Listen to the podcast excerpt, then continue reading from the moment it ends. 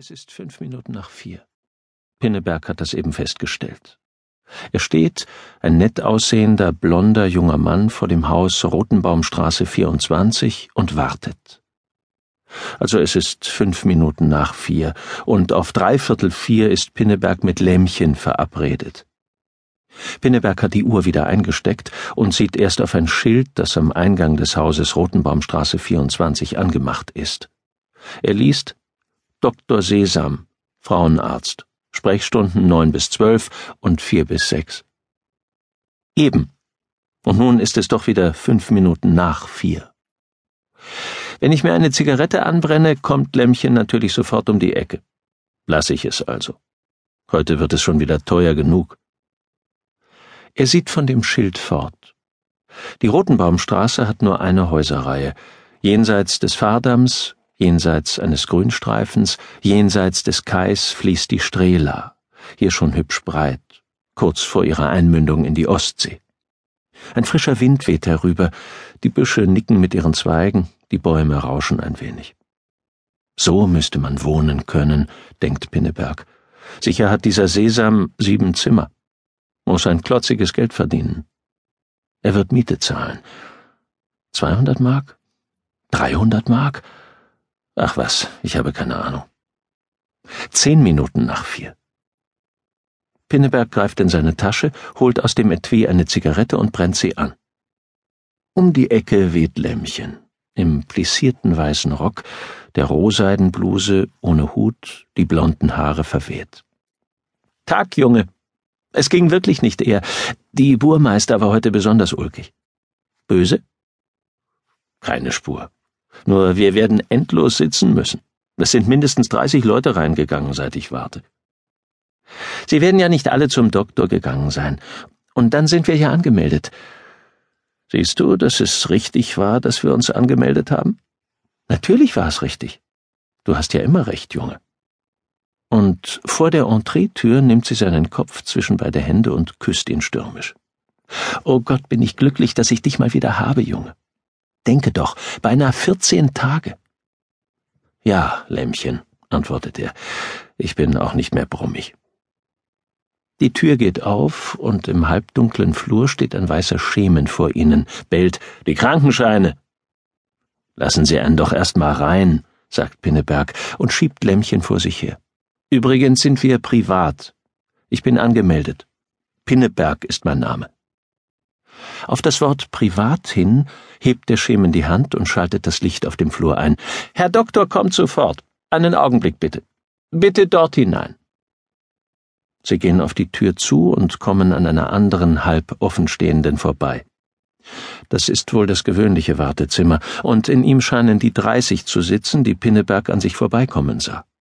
Alles schaut auf die beiden, und ein Stimmengewirr hebt sich. So was gibt's nicht. Wir warten schon länger. Wozu zahlen wir unsere Kassenbeiträge? Und mehr als solche feinen Pinkels. Die Schwester tritt in die Tür. Seien Sie bloß mal ruhig. Der Doktor wird ja gestört. Was Sie denken, ist nicht. Das ist der Schwiegersohn von Herrn Doktor mit seiner Frau. Nicht wahr? Pinneberg lächelt geschmeichelt. Lämmchen strebt der anderen Tür zu. Einen Augenblick ist Stille. Nur bloß schnell, flüstert die Schwester und schiebt Pinneberg vor sich her. Die Kassenpatienten sind so gewöhnlich. Was die Leute sich einbilden für das bisschen Geld, das die Kasse zahlt. Die Tür fällt zu. Der Junge und Lämmchen sind im roten Plüsch. Das ist sicher sein Privatsalon, sagt Pinneberg. Wie gefällt dir das? Schrecklich altmodisch, finde ich. Mir war's grässlich, sagt Lämmchen. Wir sind doch sonst auch Kassenpatienten. Da hört man mal, wie die beim Arzt über uns reden. Warum regst du dich auf? Fragt er. Das ist doch so. Mit uns kleinen Leuten machen sie, was sie wollen. Es regt mich aber auf. Die Tür öffnet sich, eine andere Schwester kommt. Herr und Frau Pinneberg, bitte? Herr Doktor lässt noch um einen Augenblick Geduld bitten. Wenn ich unterdessen die Personalien aufnehmen dürfte? Bitte, sagt Pinneberg und wird gleich gefragt. Wie alt? dreiundzwanzig. Und nun geht es weiter. Vorname? Johannes. Nach einem Stocken. Buchhalter. und glatte. Immer gesund gewesen. Die üblichen Kinderkrankheiten, soviel ich weiß. Beide gesund. Wieder stockend. Ja, die Mutter lebt noch. Der Vater nicht mehr, nein. Kann ich nicht sagen, woran er gestorben ist. Und Lämmchen? zweiundzwanzig. Emma. Jetzt zögert sie. Geborene Mörschel.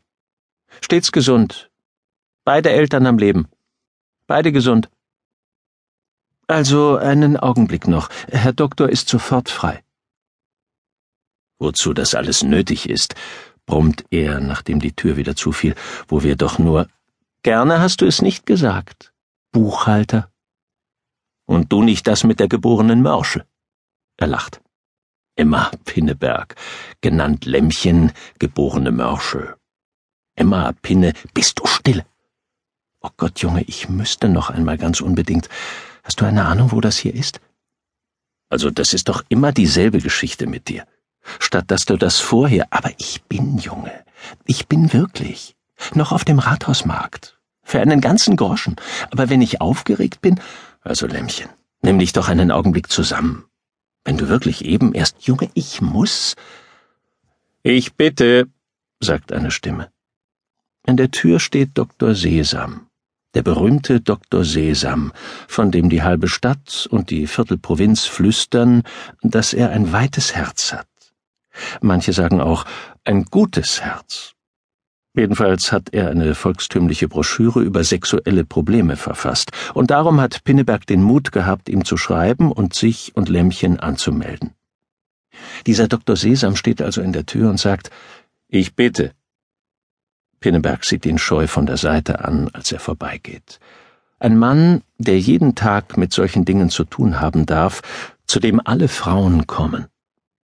Lämmchen denkt, »Wie ein netter Papa sieht er uns.« Wie ein guter, aber müder Papa. Ich ließe ihn mal ausschlafen. Sie haben mir geschrieben, Herr Pinneberg, sagt der Doktor und sucht auf seinem Schreibtisch nach dem Brief. Sie können noch keine Kinder brauchen, weil das Geld nicht reicht. Ja, sagt Pinneberg und ist schrecklich verlegen. Machen Sie sich immer schon ein bisschen frei, sagt der Arzt zu Lämmchen und fährt dann fort. Und nun möchten Sie einen ganz sicheren Schutz wissen. Ja, einen ganz sicheren, er lächelt skeptisch durch seine goldene Brille. Ich habe in Ihrem Buch gelesen, sagt Pinneberg, diese Pessoirs, diese Pessare, sagt der Arzt, ja, aber sie passen nicht für jede Frau. Und dann ist es ja immer etwas umständlich. Ob Ihre Frau das Geschick hat, er sieht zu ihr hoch. Sie hat sich ein bisschen ausgezogen, nur so angefangen, die Bluse und den Rock. Mit ihren schlanken Beinen steht sie sehr groß da. Ihre Schultern sind so kräftig und breit. »Nun gehen wir einmal rüber«, sagt der Arzt. »Die Bluse hätten wir dazu nicht auszuziehen brauchen, kleine Frau.« Lämmchen wird ganz rot. »Nun lassen Sie sie jetzt liegen. Kommen Sie. Einen Augenblick, Herr Pinneberg.« Die beiden gehen in das Nebenzimmer. Pinneberg sieht ihnen nach. Der ganze Doktor Sesam reicht Lämmchen nicht bis an die Schultern, und so in Schlüpfern sieht Lämmchen auch noch besonders groß aus. Pinneberg findet wieder, sie sieht herrlich aus. Das beste Mädchen von der Welt. Das einzige überhaupt. Er arbeitet in Duchero und sie hier in Platz. Er sieht sie höchstens alle vierzehn Tage, und so ist sein Entzücken immer frisch und sein Appetit über alles begreifen. Nebenan hört man den Arzt ab und zu halblaut etwas fragen. Gegen einen Schalenrand klappert ein Instrument. Das Geräusch kennt man vom Zahnarzt. Es ist kein angenehmes Geräusch. Nun fährt er zusammen. Diese Stimme von Lämmchen kennt er noch nicht.